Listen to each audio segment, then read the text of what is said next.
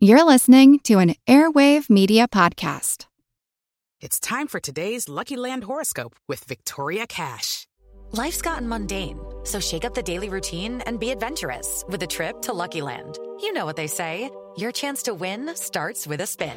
So go to luckylandslots.com to play over 100 social casino style games for free for your chance to redeem some serious prizes. Get lucky today at luckylandslots.com. Available to players in the U.S., excluding Washington and Michigan. No purchase necessary. VGW Group, void where prohibited by law. 18 plus terms and conditions apply. Hi, everyone. This is Margot Donahue of the Wood Creep Podcast, and my cohort in Creepitude every episode is the amazing Sonia Mansfield. Hey, Sonia. Hello, my friends. Yes, you are listening to the Queen's podcast today, but Katie and Nathan got so many complaints about their salty language that they asked their fellow podcasters to announce at the top of the show they will be using filthy language here. It is F bombs and S words. But if you like swearing, have we got a show for you? The What a Creep podcast, we talk about creeps from the past to the present. But if swearing is your game, you definitely want to check us out at the What a Creep podcast. We talk about creeps of the past and the present. We end every episode with someone who's not a creep, so you don't think the whole world is a dumpster fire. All right, everyone, so here we go Queen's podcast. Hi, this is Katie. And this is Nathan. And you're listening to Queen's Podcast, the show about badass women in history.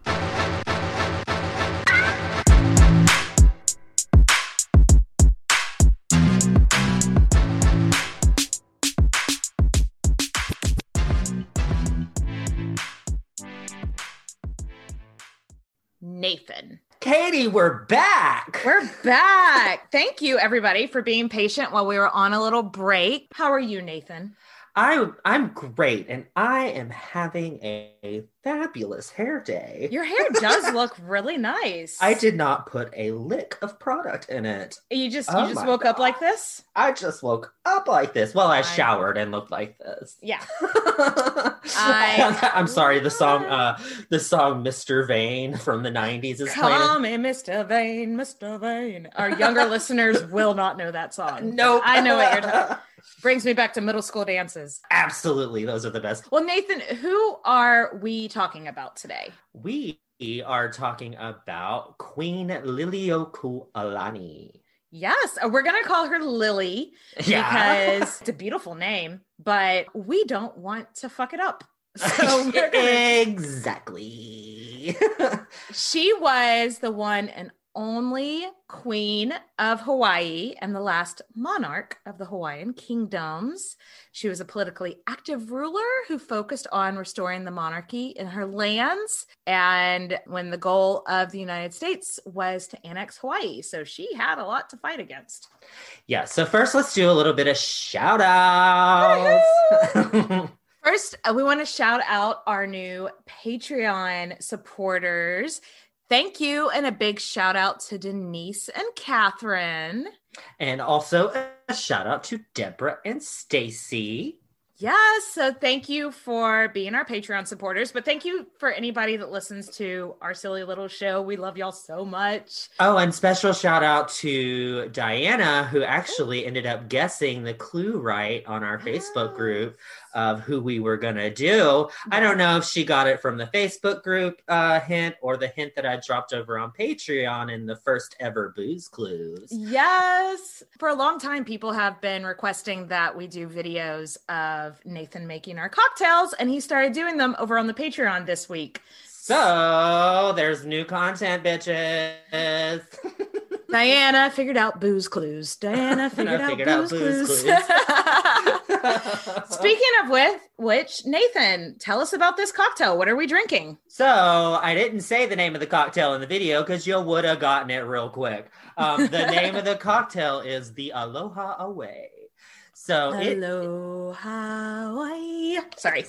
that's uh, so word to the wise. Uh, Queen Lily actually wrote Aloha 'Oe, so Mhm. that's why I did that. So what's in it is three ounces of passion fruit juice, one and a half ounce of pineapple juice, one ounce of a dark rum, uh, one ounce of a SoCo, that's Southern Comfort if you're nasty, um, half ounce of orange curacao, and two dashes of Angostura bitters. You can use whatever bitters you really want because it's just bitter. Who cares? um, but you just shake it up and pour it in a glass. It's very um, tropical tasty, smooth. So be careful because there's actually a lot of fucking alcohol in it and it goes down really smooth. So drink responsibly, bitches. That is always the problem with these fruity drinks. You're like, this is so good. And you don't realize it's got like seven different liquors in it.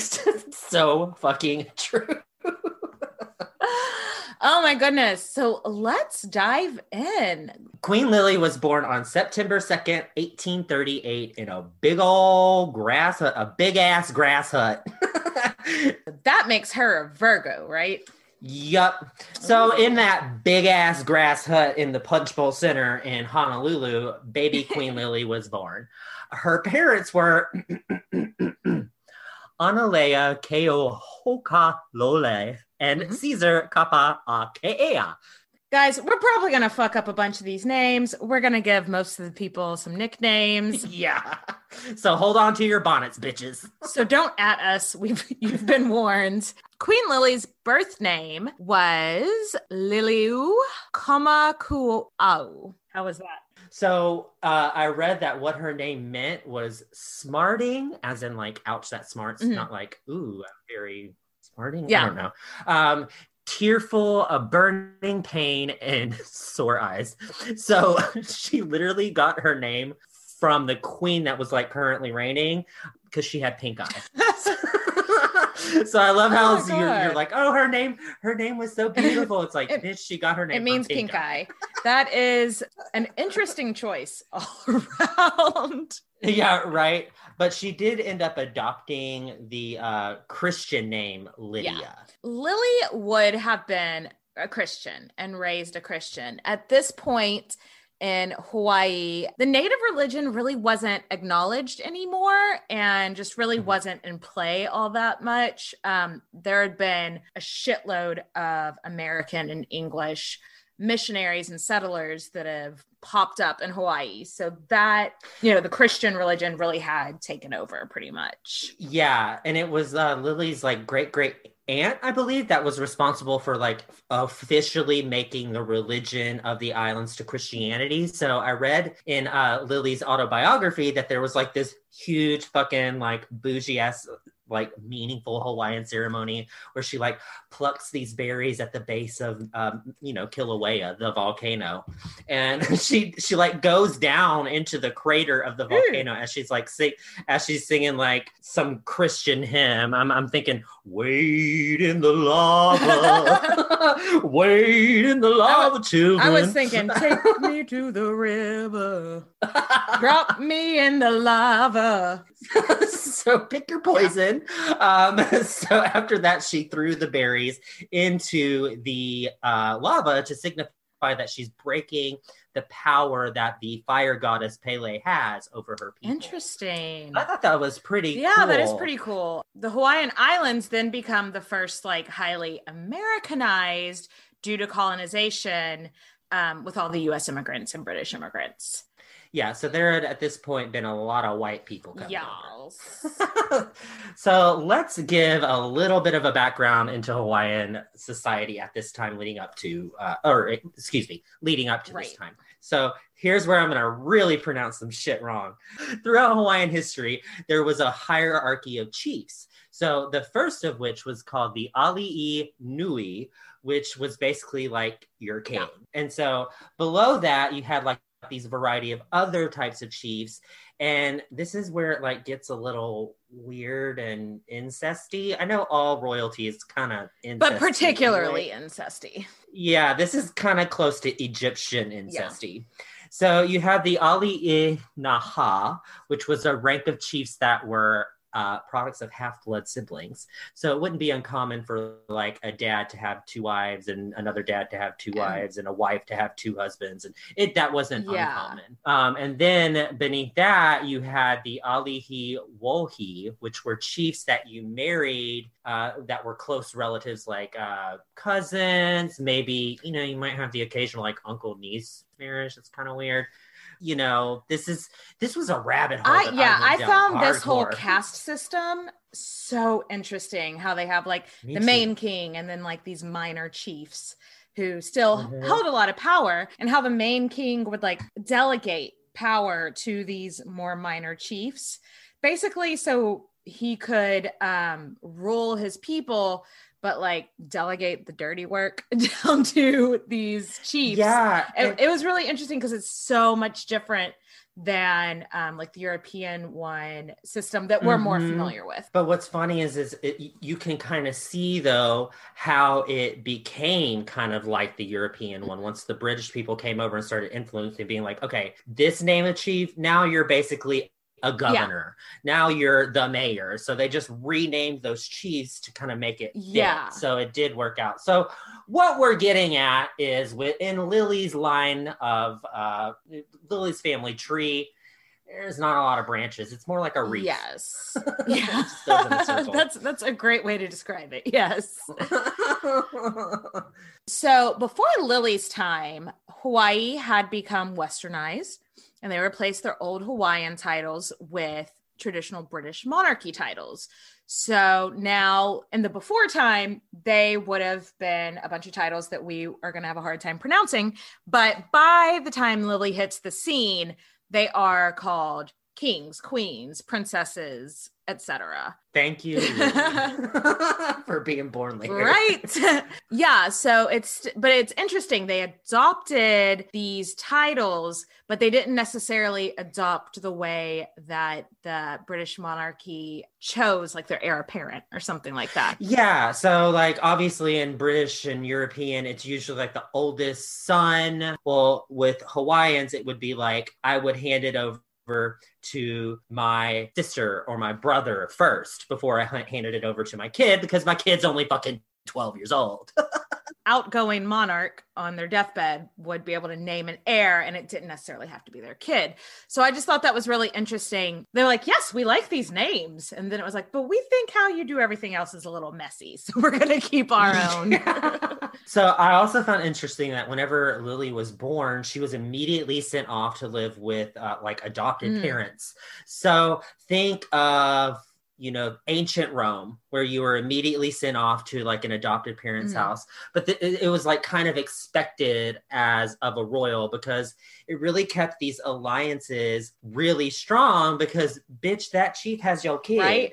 and if you step out of line, your kid's dead. right? Like, Well, Again, we do see that a lot. I just think that's interesting. So many different societies. Medieval Europe, it was called being the ward or, you know, being somebody's Mm-hmm. ward. And then, like you mentioned, in ancient Rome, you adopted a kid from a different family. And that adoption was just as binding as if they were like biologically your child, even though like maybe their parents Uh-huh. are still alive. So it was uh-huh. just it's kind of interesting to see how so many of these societies follow the same thing like follow the same traditions just call them something different Yeah, because Lily was closer to her foster parents than she was her real Mhm. parents. So it's kind of like an uh, open adoption sort of situation. yeah Where you know that this other person is biologically your parent, but the other one raised you and that you feel like they're more your parent. So, like, as a parent, you would end up raising two or three different kids that could all belong to different families. Right. So you've got like a bunch of different people's. It just like created this like intertwined, noble Mm-hmm. community. And then that kind of did branch out to the common folk eventually but it was really like this tight knit noble community that you know you were raised by your dad's friend Right. you know so um her her uh, adoptive parents were a great aunt and a great uncle and their names were Konia and Paki So, education time, because let's talk about her schooling. Yes. Because, as we all know, educated women got to get shit done. When she was four, she was sent to a boarding school that was like exclusively for, you know, royal children of Hawaii, which was run by an American Obviously. guy. Like what? Okay, sure. so it was called the Chiefs Children's School at first, but they ended up uh, changing the name and made it the Royal School. Huh, how how how Yeah. As far as I can tell, there's no difference in the curriculum for the boys and the girls. I really Mhm. liked that. I mean, I guess this is coming up on mo- more modern time, but still for the 1800s, that wasn't always the case. So I Mhm. liked they were like, yeah, y'all are all going to learn the same shit. Yeah, and it's basically the same sort of things that we would learn today. It's the same sort of like English, Mhm. math, history, music, like so it's a lot of the same subjects. But Lily's favorite subject was always music every single yeah, time. she was really talented. and she was yeah she was really good at it that's what our drake n- named after because she wrote the fucking song bitch and this will be important yeah. uh, she spent most of her time at school, but then would go home to her adoptive parents on Sundays and on vacations. I thought it was really cool. Like at the school, like both of her biological brothers and all her cousins were at that school. So she grew up really tight knit with her family and really um, finding those family connections really important to her. And I thought that was really cool because a lot of times we study these royal kids that just live like a really secluded childhood. And that wasn't the case for her. She was really tight with her family. yeah but she fucking hated school or at least the royal Yeah. school uh, because she did say that like I, I remember reading in her autobiography i couldn't learn anything because i was starving all the time and i was like i can kind of relate because i remember like whenever you're a kid and it's this it's the class right before lunchtime and you're just like ah, i can't concentrate and then after you mean- eat and you go back to class you're like oh that's still okay." me. like Katie's just like that all the time the people running the school maybe didn't treat the kids very kindly, which sucks. yeah so something that i read that like really kind of impacted uh lily was that like there was this really bad measles outbreak i think she was like eight or nine at the time i Mhm. believe and uh and it claimed like so many lives think like what happened when the american settlers or excuse me the english settlers brought smallpox Yeah. over to the indian Yeah. people it devastated them and so lily lost like aunts uncles cousins like people just died all around her and she was like having to bury all of these people in like one single day Yeah. and she had to have all of these like royal funerals for like four or five different people, which I can only imagine is like a nine year old. That's gotta be fucking. This tragic. is yeah, this would have been like a huge source of trauma in her life that affects her and something we'll talk about down the line. But yeah, going to like 10 different funerals in a week when you're 9, ugh, that's so Yeah, uh, sad. Good thing we have vaccines, guys. oh my god, vaccines are good. so anyway, uh, as a result of this, I think Lily was really, like we said, traumatized, and so she ended up diving into books, which, uh, as a fellow nerd, I can totally Can relate. Books are my friends. So, I mean, also it's like a common thing, you know, regardless of your age, even as a child, to like dissociate in some way and try to like fill your mind with something else instead of all the death that just happened. So, whenever she was younger, she recalls being uh, at home and there was a school next to her home and like all these little schoolboys would like climb the wall and like climb over the wall to like try to get a look at this you know because she's a princess. Oh my gosh. Ooh oh so you can see that. So this is how she recalls meeting the future man that she would marry he was a he was a creep Yeah. yeah Ethan Tom.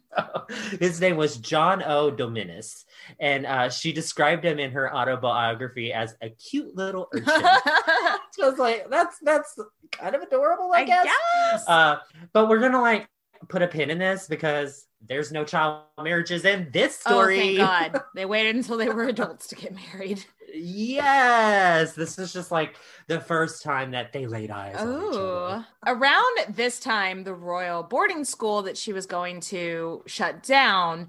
And, you know, I guess starving children just didn't seem to be keeping the doors open. Not a good educational tool. Go figure.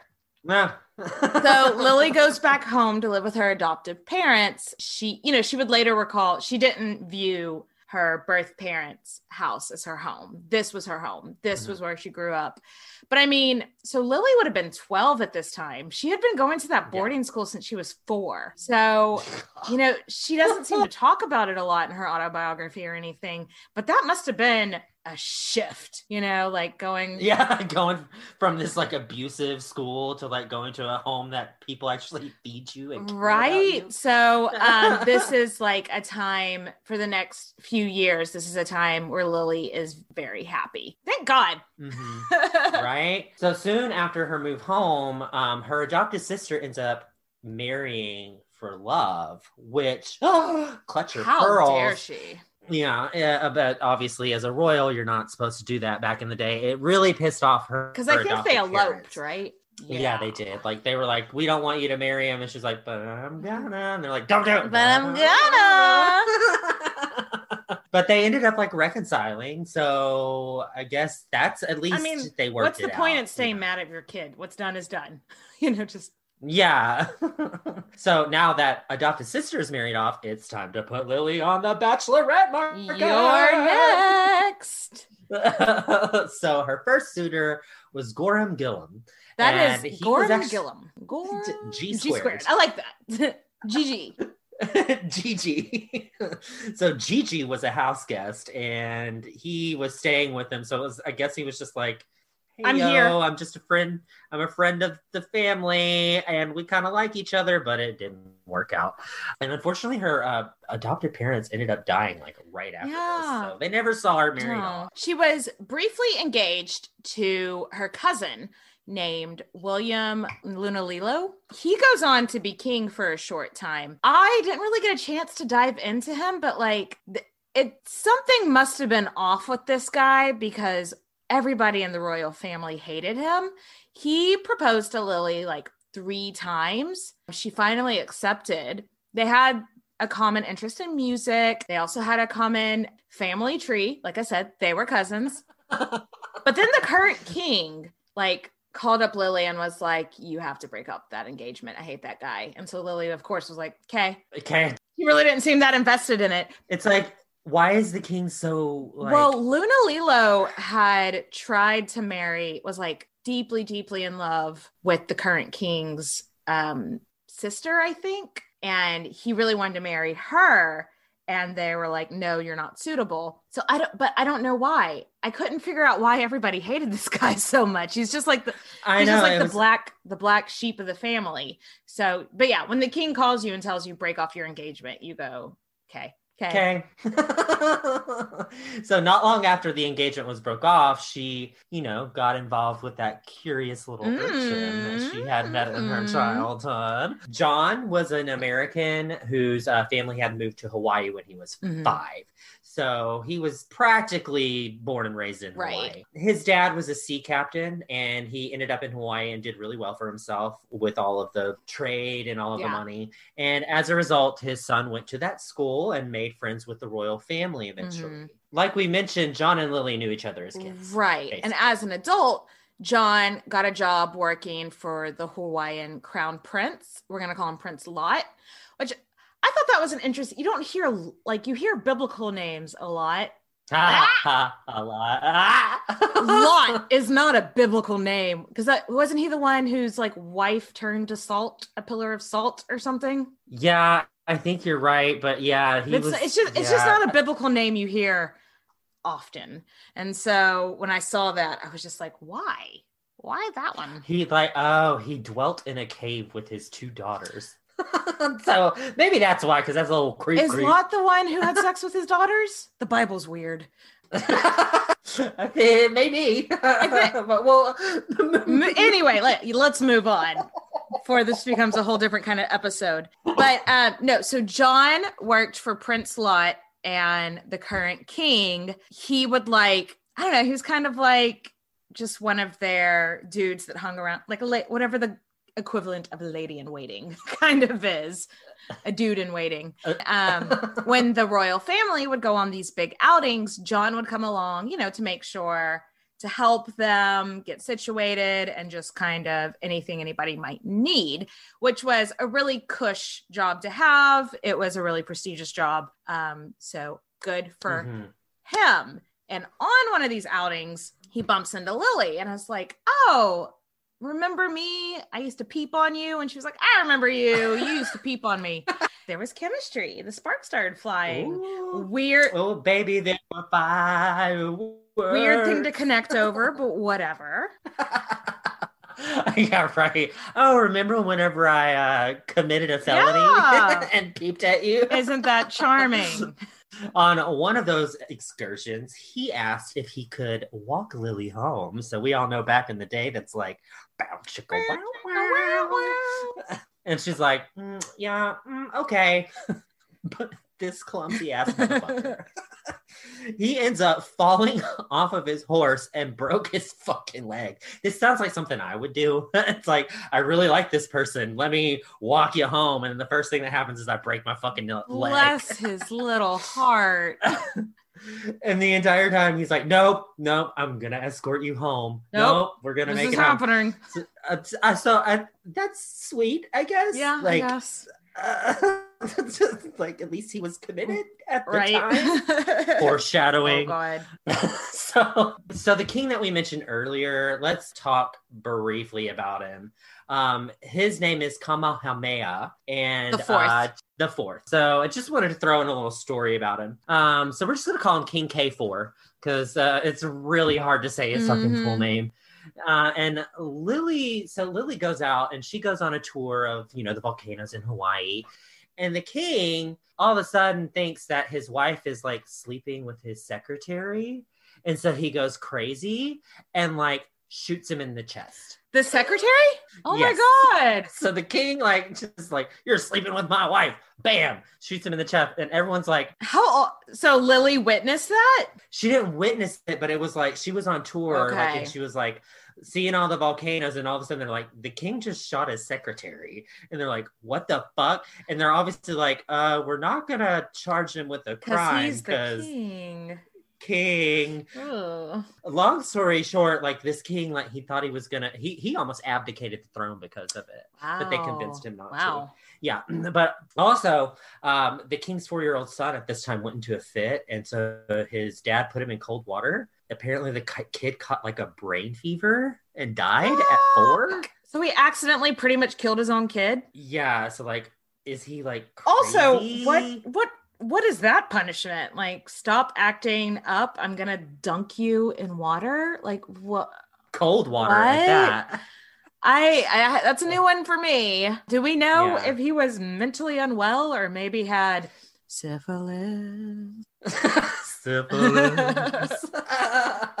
oh my god. So back to the story. Sorry, I just had to get throw that one out there because I was like, what the fuck? 'Cause Yeah. she wrote that in her autobiography and was like, what the fuck? Yeah, he doesn't sound stable. So Lily and John were engaged from 1860 to 1862 and were finally married on September 16th at 1862. Nice. Some research that I found like said that they had a really unhappy Mhm. marriage because John had like this little wandering penis that just found vagina. That sounds like it like detaches and just like walks on its balls out of the house. Do, do, Yeah. do, do, do, do, do. Yeah. Uh, exactly like that.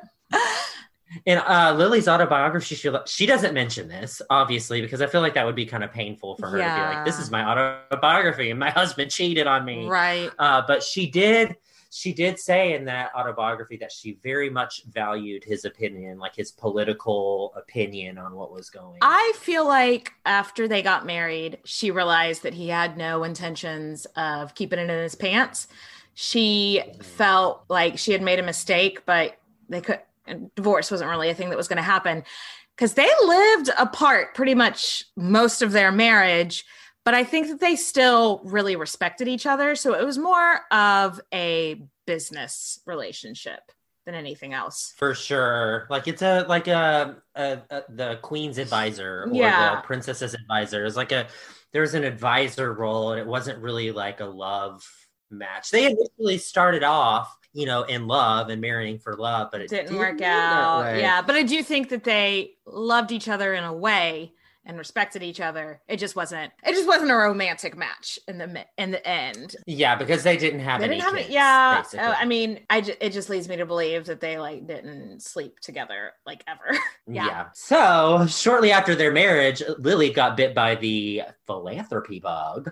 Um, she got a brilliant idea to wash cars in her bikini and raise money to make a hospital. Nathan, was she was she Sorry, really in a bikini? uh, yeah, there's no bikinis or cars. um, she just helped to fundraise the Queen's Hospital, which basically means that she just went around and she asked each business for Yeah. money. Hey, give us money. We're building a hospital.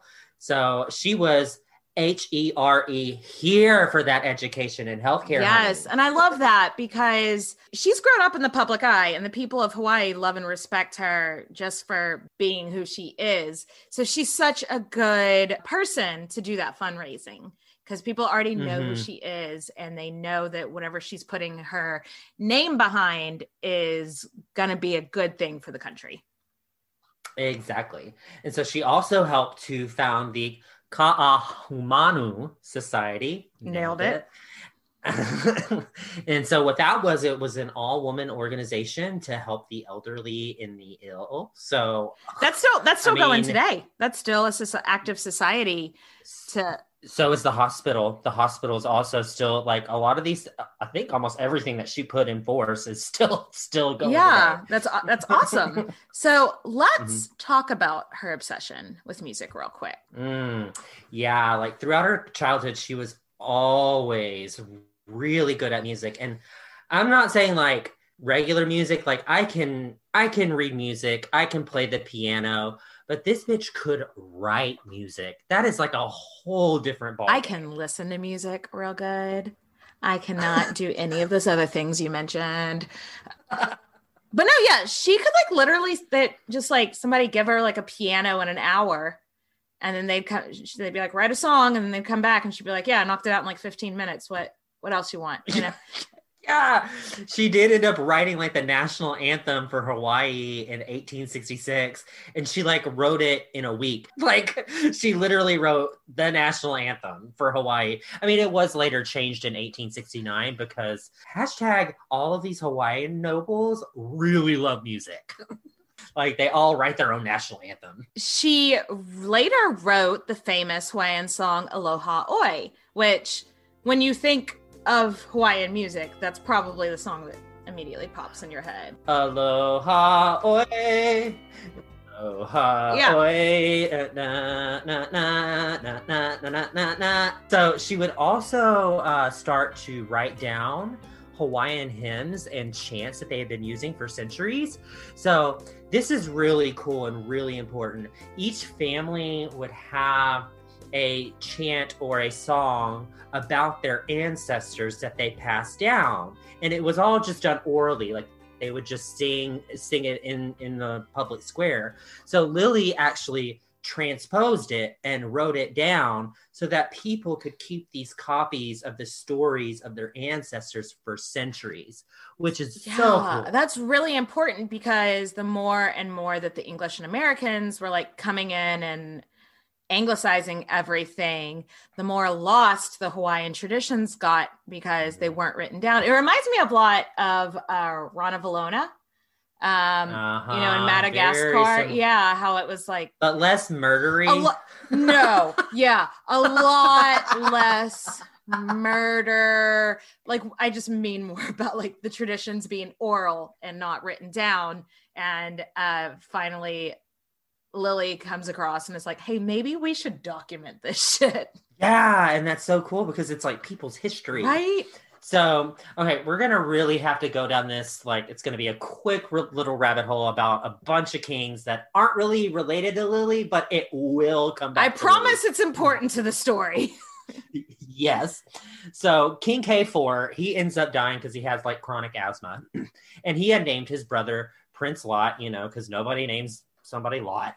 Um, and it's like, might as well make you the king of Hawaii. You got a really fun name.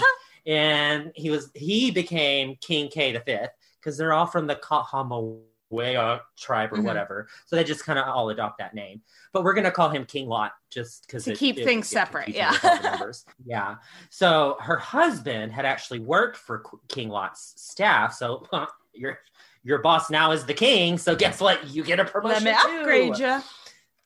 Yeah, and I'm sure it didn't hurt that his wife is like a really powerful princess. you know. Probably helped. Yeah. help.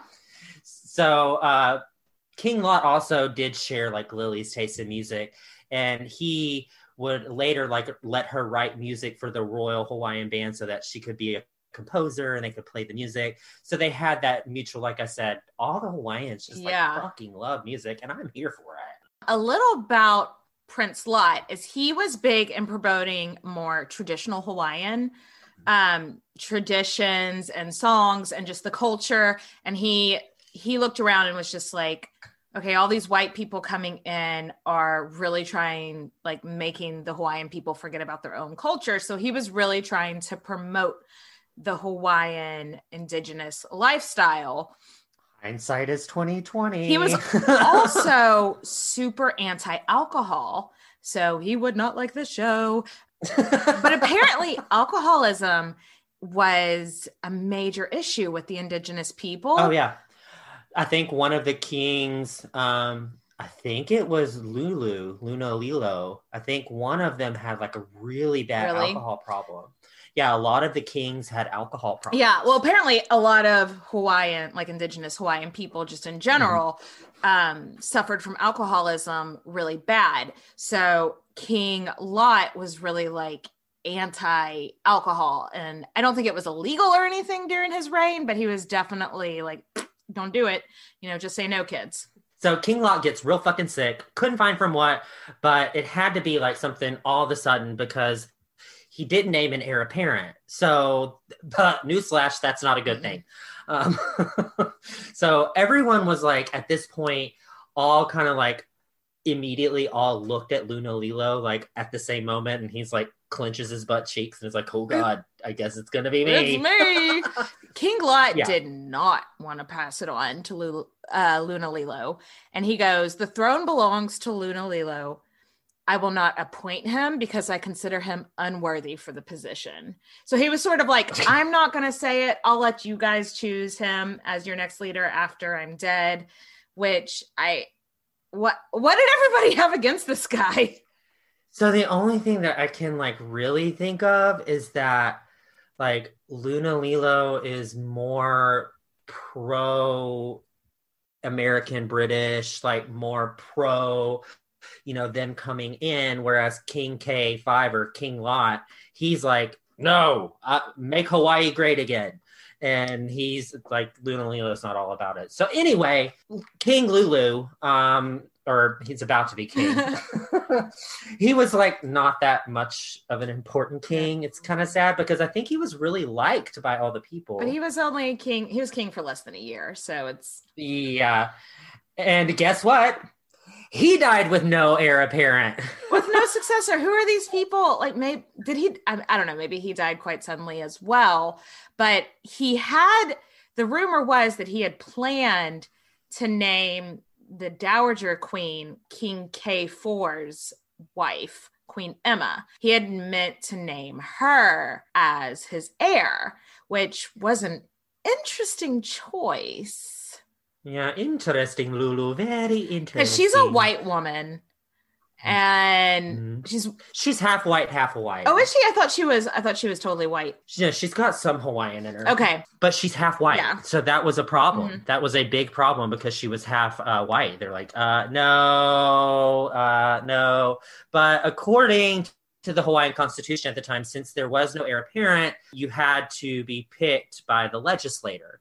So at this point, it is a battle because uh, Lily's brother, who also has a very powerful claim to the throne named David, ends up throwing his hat into the ring to be the king as well as Queen Emma. So now Lily's brother might be king. So see, we told you all that other backstory was going to be important.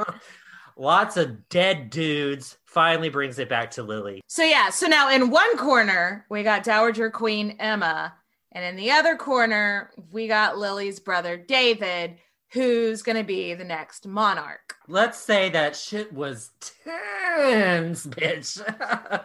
so there was like constant fighting between who would reign, which is such a departure from like English Mhm. culture because it literally they just choose the next closest relation. Period. Yeah.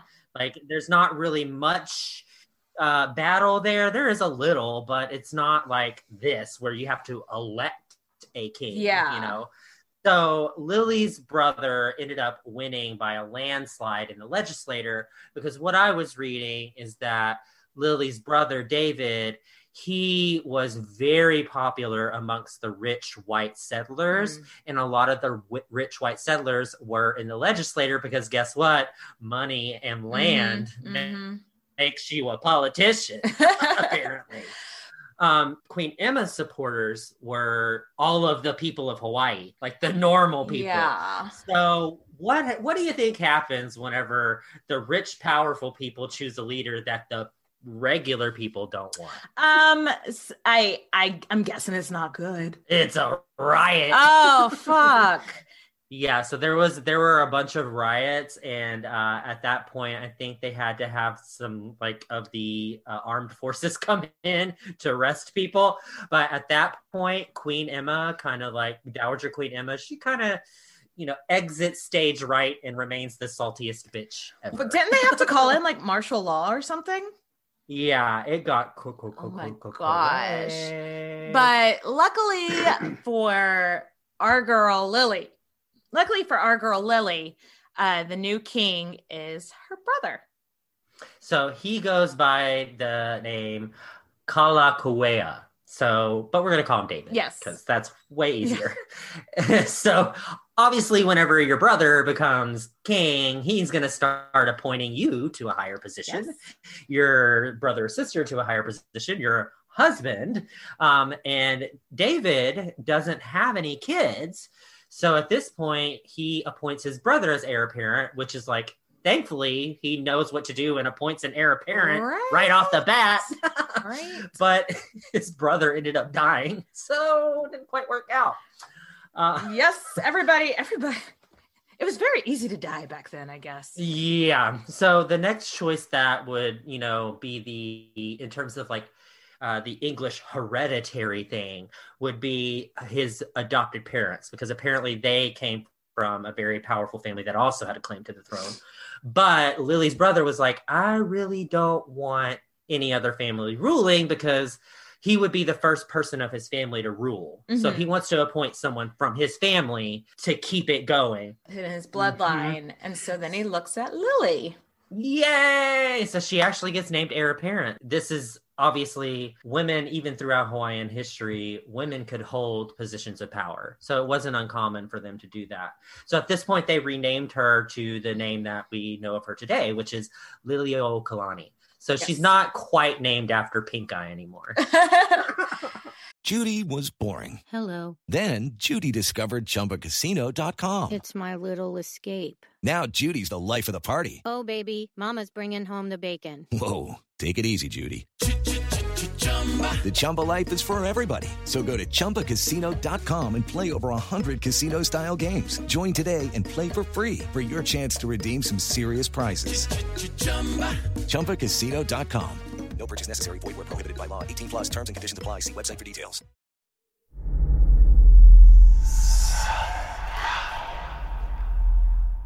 Hey y'all, spooky season is here. And if you're looking for a show to whet your appetite for a little haunted history, then I'd like to invite you to check out Southern Gothic, a chart topping history podcast that explores some of the most infamous legends, folklore, ghost stories, and hauntings of the American South. We've covered all sorts of stuff from the Bell Witch of Tennessee to the disappearance of the Confederate submarine, the H.L. Hunley. Not to mention our deep dives into the local lore of some of America's oldest and most haunted cities, like New Orleans, Charleston, and St. Augustine. So, if you're ready for a little good old fashioned Halloween storytelling with a commitment to quality historical research, then be sure to check out Southern Gothic today. It's available now on all your favorite podcast apps. So the new king hits the road for a world tour. Like So Cher. Yes. so King Cher hits he's gonna go off for a whole year and rub elbows with world leaders all over the world. And I feel like that's normal. Like whenever you're like, oh, I'm the king now, I got to go make sure everybody knows who the king of Hawaii is. Exactly. So he leaves Lily as regent for a whole fucking year, which is huge for her. That is a Mhm. lot of responsibility. And so now she is in the limelight. She is like front and center for the whole country looking at her.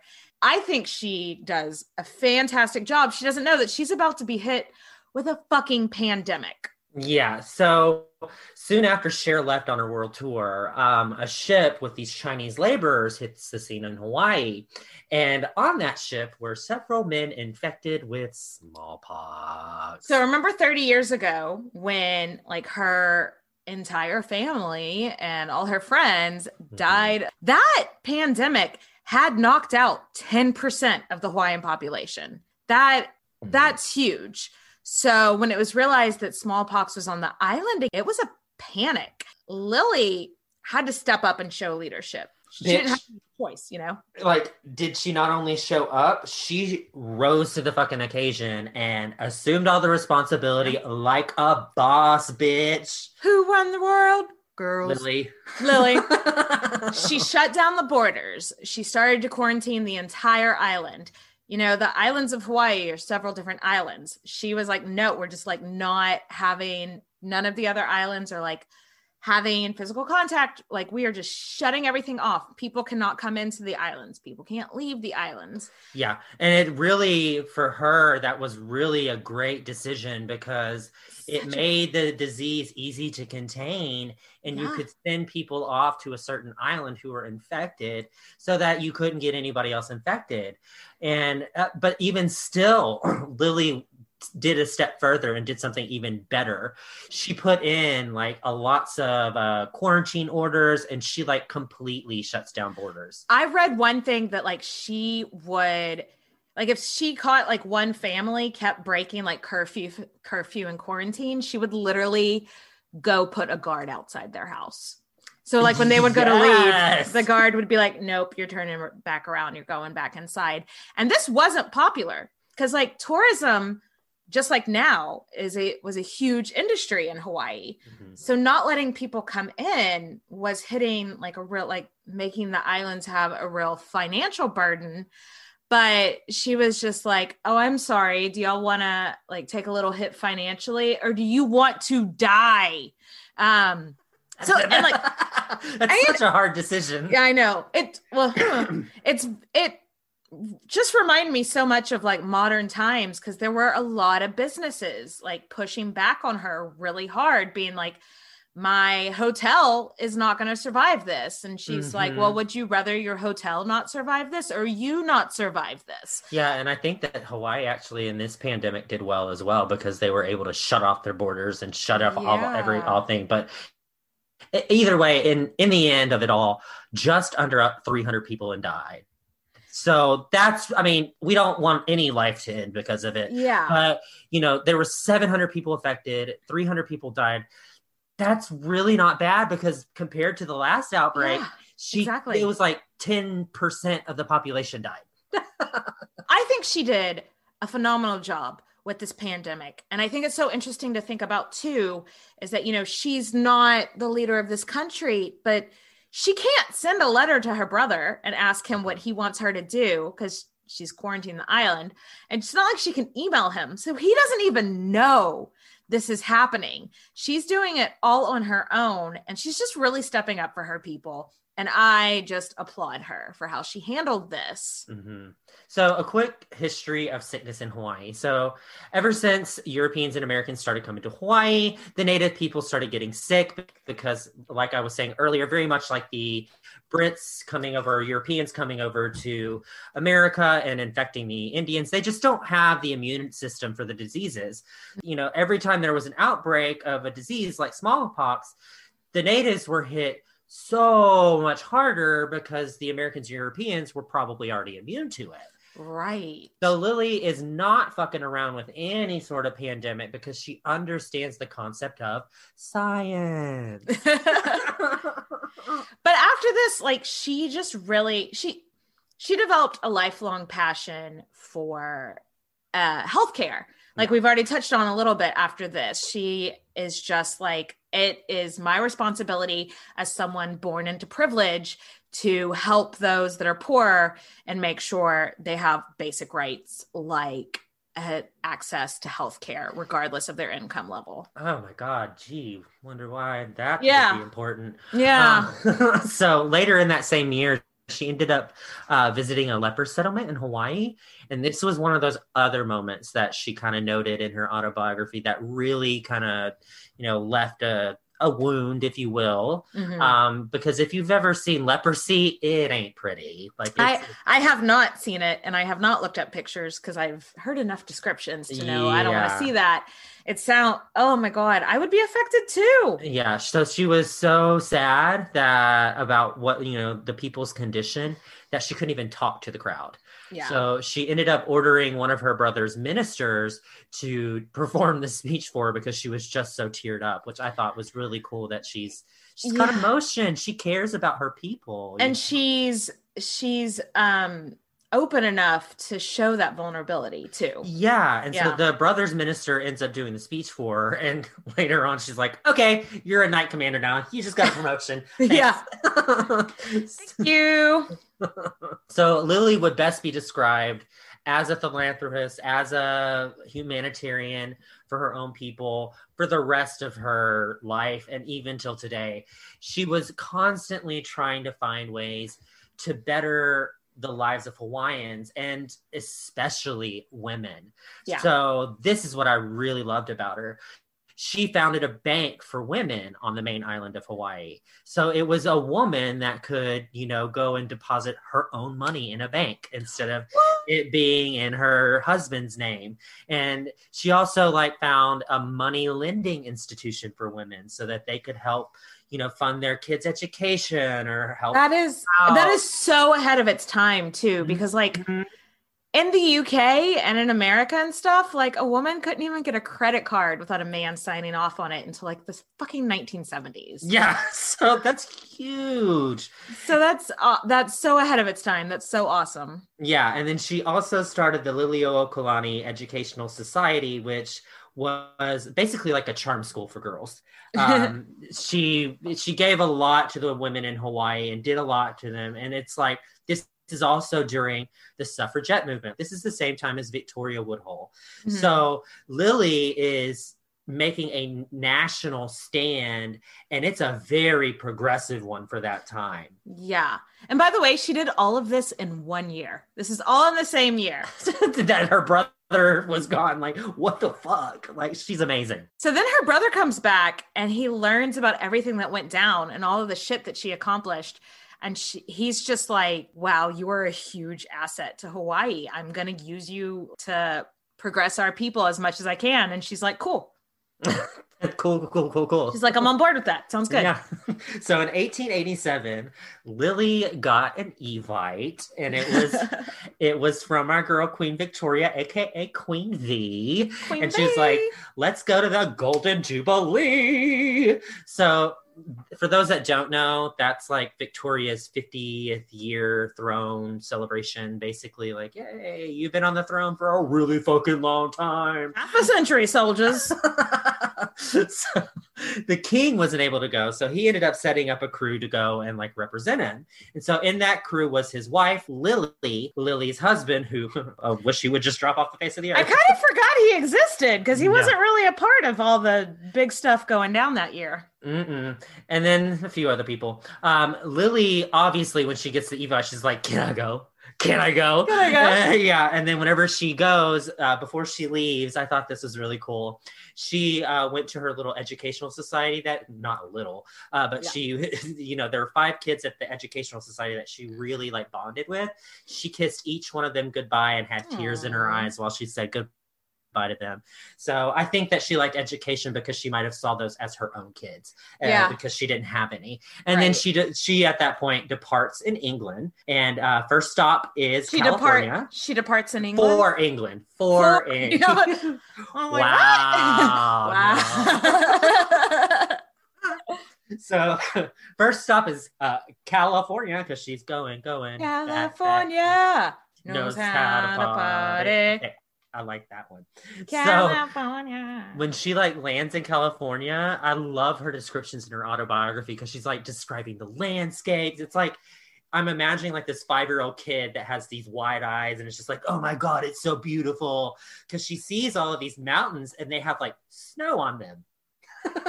like Right. the, the Hawaiian Islands do have mountains that have snow on them, but it's like really high up that there's snow.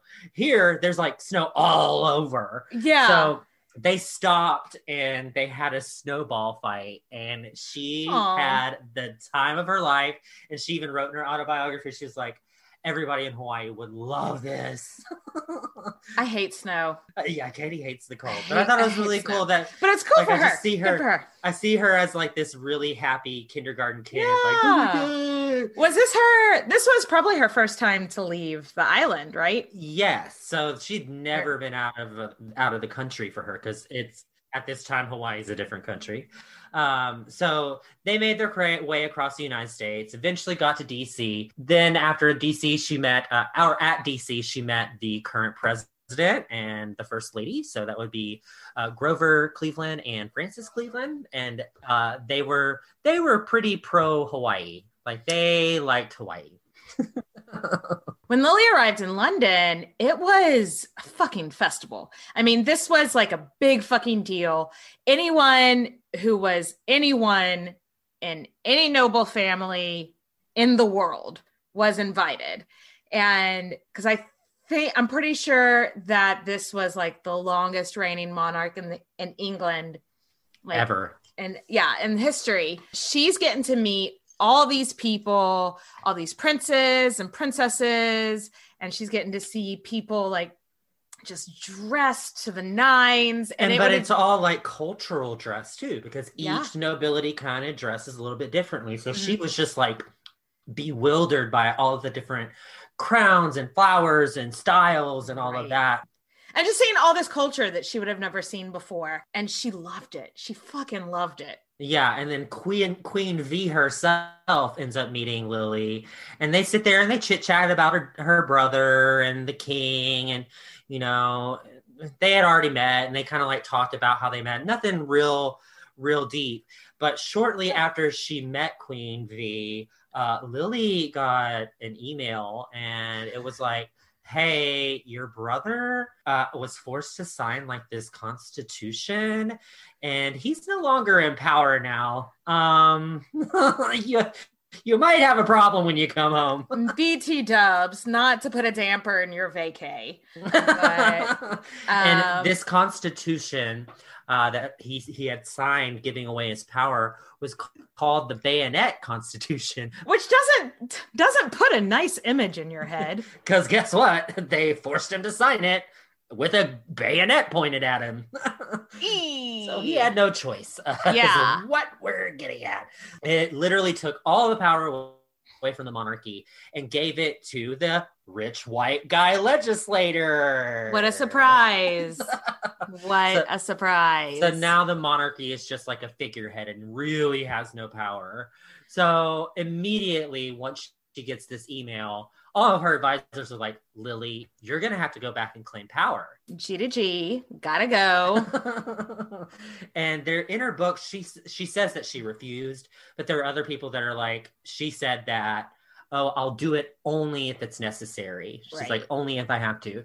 They cut that trip short and Yes. they go back home to Hawaii, which I, it didn't take that long. I remember reading like how long it took, and I was like, really? It only took like nine days or something. Oh I thought it would take way longer than that.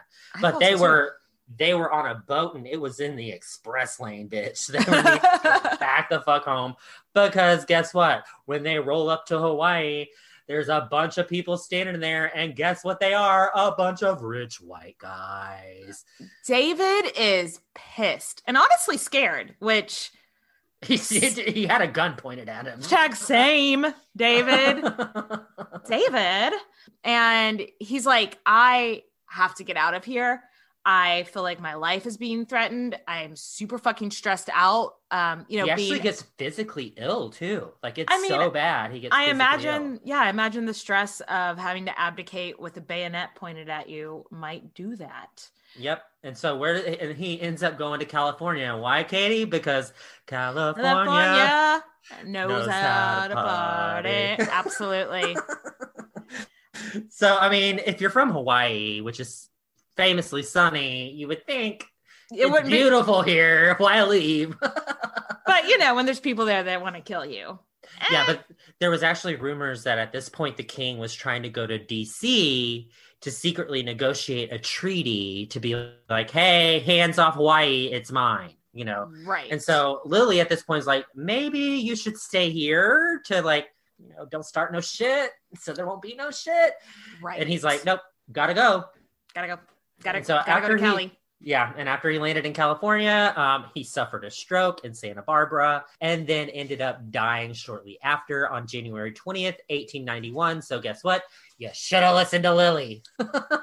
He was only 54. I know.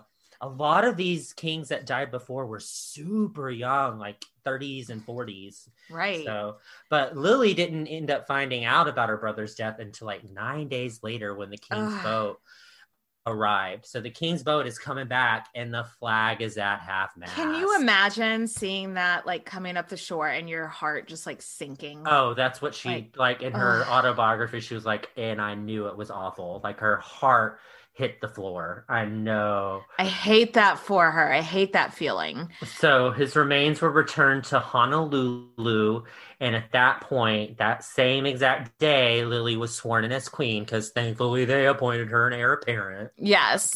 so she is officially the Queen of Hawaii. She is the first female reigning monarch, and she's 51 years old. And our, I, we had um, a listener recently request that we like tell us how old queens are, but like big, Oh. epic. And I was like, oh, I never thought about that. So just in case you were wondering, she is 50, 51 years old when she becomes queen. Uh, the first act uh, as being queen is she forced all of her brother's cabinet to resign.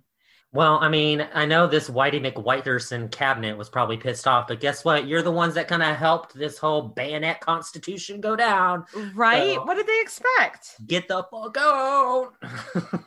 They involved the Supreme Court of Hawaii, and all but all but one judge sided with Lily. I mean, again, we've kind of already discussed she's so popular in Hawaii. So She's been in public for her whole life. She saved everyone's asses in a pandemic. yeah, She's she's investing in education and healthcare. Popular. Um, so popular. obviously, other than getting a new cabinet, she has a, a litany of other things to do. Time to do what her brother did and elevate all of the friends and family if they weren't elevated already. Right. Uh, namely, her husband was named Prince Consort, and she named her niece heir apparent. Thank God. She's smart. yes. um, You got to name those heirs to avoid fucking riots. And she appointed like, like all of her BFFs to the cabinet. And, you know, these were people that she knew would back her up and knew that would write a new constitution that said, okay, the monarchy's back in house, bitch. Speaking of, it's time to get our girl back in power. They proposed a constitution that would give power completely back to Lily. It wasn't just Lily who wanted power. The two major political parties and two thirds of the voted the voters wanted her to have that power as well. So it's not like she was just being some like ma- power crazy monarch. Like the people wanted her. It's just the the legislators, a bunch of rich white guys that are against Yeah. her. And um, despite this, there's a lot of backlash. The country is just split at this time. There's the royalist who want Lily, and then there's the missionary party who want um, the the white legislators to like take Yes. back over. So during Lily's reign, there was a great deal of inner fighting in the uh, population. Lily wanted to be pro Hawaiian and to preserve that culture because honestly, even today, Hawaiians are still fighting to keep their culture because it's Totally. been so watered down by Chinese and American, and you know, there's a lot of Mhm. watering down of their culture. Absolutely. But a lot of natives had made a lot of money off of the white folks coming to Hawaii, and they wanted to keep making more money. And clearly, Americans aren't like super worried about per- preserving culture. They just want more money. So each side creates their own council to protect themselves. And the missionaries had the Committee of Safety, and the Royalists had the Committee of Law and Order. And the leaders of the Royalist Committee went to arrest the missionary positioners. yeah, it's talking about sex. And they wanted to put Hawaii under martial law. Mhm. And Lily actually wasn't cool with this. And she really didn't even know the whole scope of it. She didn't realize how much over the top her supporters were being and how kind of like dangerous they were being, you know? Yeah, and the missionary guys are Whitey McWhiterson, so obviously they're buddies with probably some of the U.S. ministers in Hawaii and some of the really big, like, armed forces people. So guess who strolls on up? The Marines and some sailors all start showing up to Hawaii. Luckily, I mean, there was no bloodshed because of all this. Just, I mean, because think about it. If you're a native Hawaiian having these men show up in boats with guns, that's Oh gonna scare the fuck out of Yes, of course it is. So sadly, Queen Lily was deposed on January 17th, 1893. And the uh, anti monarchy leaders were then put in control of Hawaii and they called it uh, the provisional government, which is what they called it. That Yeah. was reinstated in Hawaii, where basically the monarch had no power. So on February 1st, Hawaii was declared under the control of the United States. Uh, the Hawaiian flag was lowered over the Hawaiian palace and the US flag was raised. Like what? They're such dicks. I know. Such, Ugh. like, why does it matter? Uh, But but I want my flag. Lily barely got a chance to even rule. You know I what I know. mean? Like I know. I hate that. she she did so much good stuff during the regency that it's just like she was so cut short. She was such a Mhm. brilliant woman, I but know. she's not gonna go. She's not going down without a motherfucking fight, though. Of course not. Uh-uh. Of course she not. she protests that She gets her Karen pants on and she talks to the manager. She talks to the supervisor. she talks to the mayor, the governor, and goes all the way up to goddamn President Cleveland. And then, thankfully, President Cleveland declares that this, like, you know, sudden annexation of Hawaii might be a little bit illegal. Yeah. So he tells Lily, like, we're going to give back Hawaii, but you need to pardon everybody in the government that was part of this seizure. And she told him that, like, per their constitution, she doesn't have the power to pardon them. And that actually their actions could be punishable by death. Yeah, and this was like, I know that she was trying to be factual about this and say, look, I I can't I can't pardon this, but there What was a- she should have said was, okay. yeah, because the guy that uh, was corresponding between her and uh, President Cleveland left out the part that she basically was like, I really can't do this. He left that part out. He basically just said she's gonna kill him. she's going to kill him if she's given power back. And so, of course, the president is just like, well, that I can't. I'm sorry if we're going to kill them all. And it's just, it was this huge misunderstanding. And it's so, it's so unfortunate because she wasn't saying that she was going to have all these people executed. She was just saying, well, this is our law. I'll see what I can do. Yeah, I mean, he basically wanted to have her barred from any influence Mm. whatsoever. So this freaked Lily the fuck out. Like, she didn't really mean that she was going to kill these people.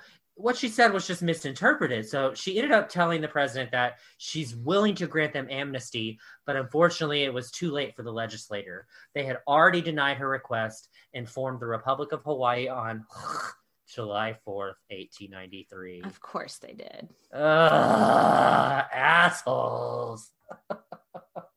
Once again, the Hawaiians staged a rebellion again. and they rioted Again. They don't want this American government, but this time it was different and the coup failed and all the participants were arrested.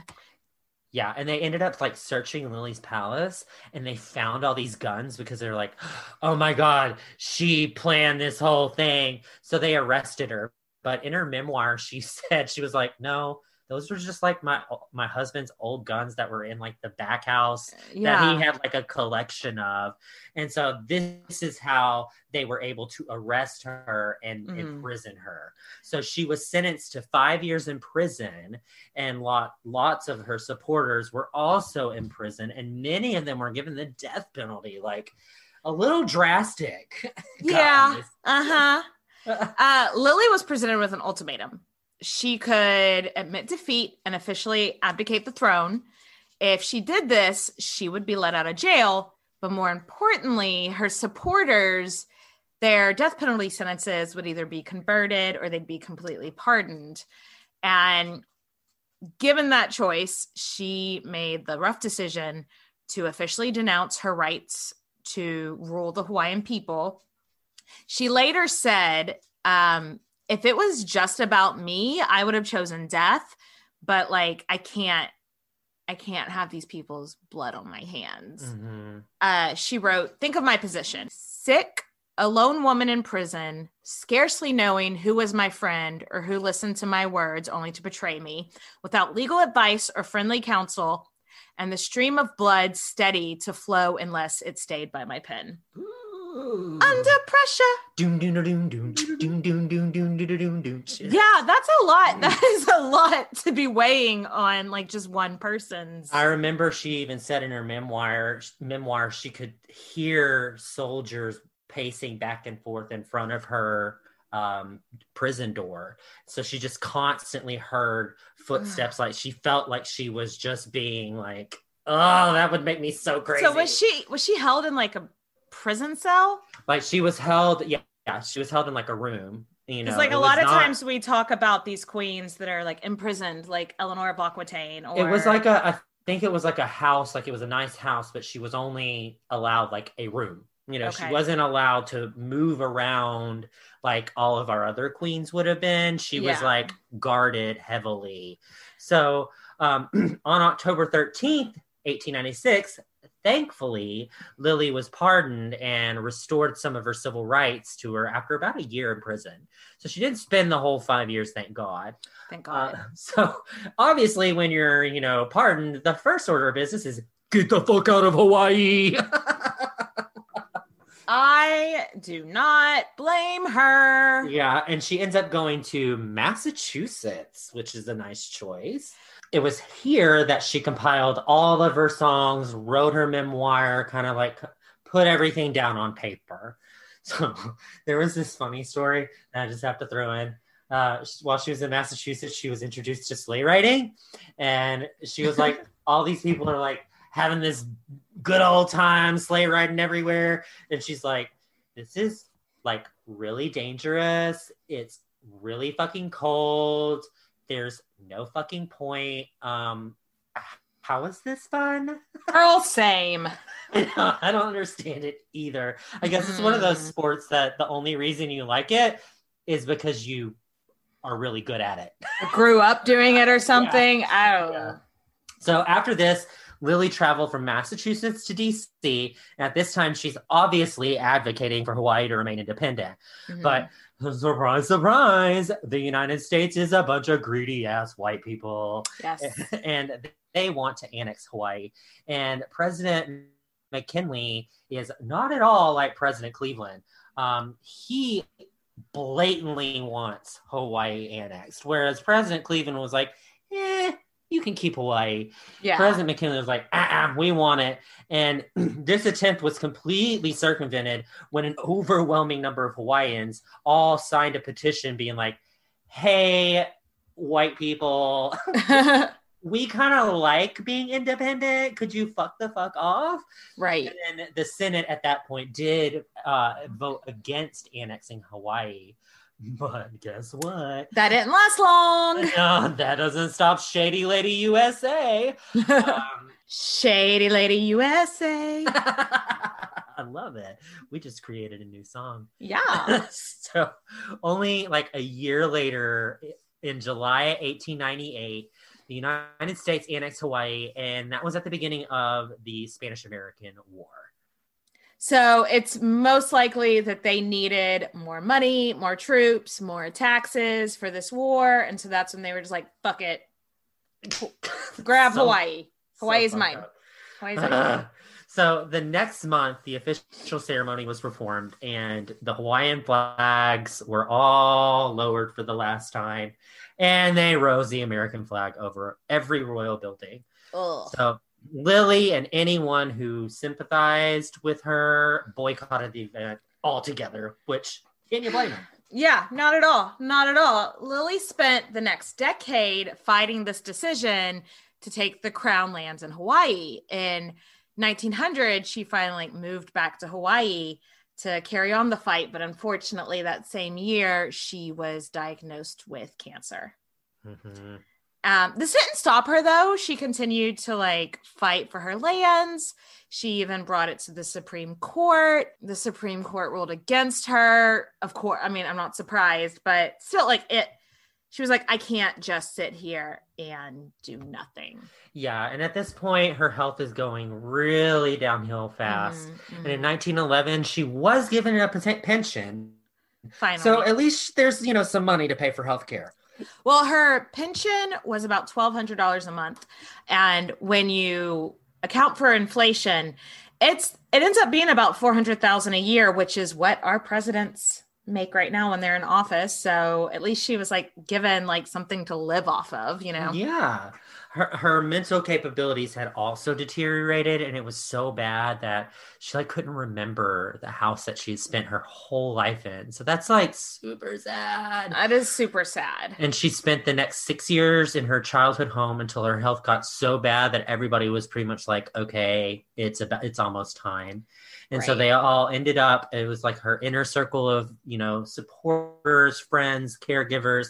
They all surrounded her every day for two months. That's so awesome of them. I, yeah, I mean, she had so many people that loved her. hmm And on November 19, 17, Queen Lily died in her bed, and the bells of all the local churches tolled 79 times for the 79 years that she was blessed on this earth. Oh, her. Let's talk about her legacy real quick. History has looked back on her very positively. Oh, yeah. She is incredibly popular both in American and Hawaiian culture. Um, she, the same newspapers that had like previously written about like in favor of her being overthrown were now in her death writing about like this great influence that she was on the Hawaiian people and everyone in Hawaii mourned her passing. Um, when her health began to decline, she had like set up this trust for orphanages to ensure that after her death, like the bulk of her remaining money went to fund these orphanages and everything. And a lot of these organizations are still in practice now.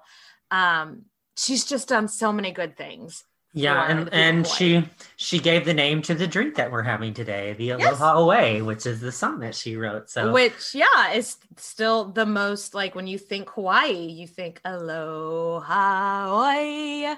So, to Queen Lily, you didn't roll long, but you made a huge impact in the time you had, and your life and influence still continue to this day. So, let's raise a glass to Queen Lily. Cheers, Lily. Cheers, Lily. Clink. It is Ryan here, and I have a question for you. What do you do when you win? Like, are you a fist pumper? A woohooer, a hand clapper, a high fiver. I kind of like the high five, but if you want to hone in on those winning moves, check out Chumba Casino. At chumbacasino.com, choose from hundreds of social casino style games for your chance to redeem serious cash prizes. There are new game releases weekly, plus free daily bonuses. So don't wait. Start having the most fun ever at chumbacasino.com. No purchase necessary. Group. Void were prohibited by law. See terms and conditions. 18 plus.